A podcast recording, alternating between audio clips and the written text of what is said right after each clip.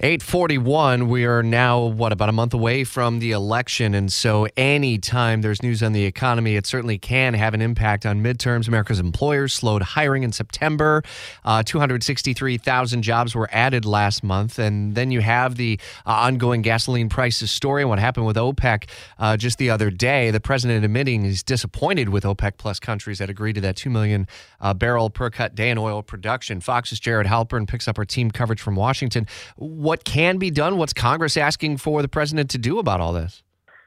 Well, there's a few things that can be done. The White House says it has not made any uh, decisions yet, but certainly the president said there are alternatives. Uh, speaking with reporters on Air Force One yesterday, uh, National Economic Council uh, Director Brian Deese uh, went over what some of those are. One would be a continuation of um, the uh, draws from the Strategic Petroleum Reserve. Now, there are a lot of critics that say that is a mistake. It, those are already uh, those reserves are already pretty low, given uh, that there has been a, a release uh, that has been ongoing through the summer of a million barrels a day. But that is one option. The White House says it has not made a decision on that yet. Another would be potentially uh, curbing how much domestic oil can be sent uh, overseas, uh, sort of putting a cap on on um, exports, uh, export controls. Again, something the White House says a decision has not yet been made.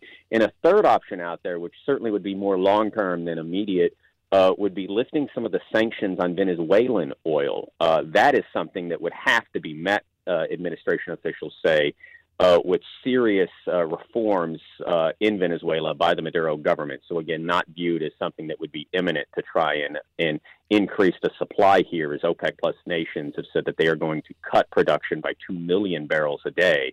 Legislatively, Congress uh, could do some um, some issues, although it's unclear sort of how how far those would go. Yesterday, the Senate Majority Leader uh, Chuck Schumer put out a statement uh, signaling his support uh, for this legislation called NOPEC, which is um, a bipartisan proposal that essentially uh, would drop some of the antitrust protections uh, enjoyed by uh, the OPEC organization. Hmm story that is going to continue to uh, uh, make news throughout the coming days and weeks, uh, again, into the midterm election season. And uh, certainly with the gasoline prices, as we've seen even locally over the last couple of uh, days, just take a, a, quick jump from where we were. We had bottomed out at 310, 311 uh, gallon, and just around the corner from the radio station here, up to 330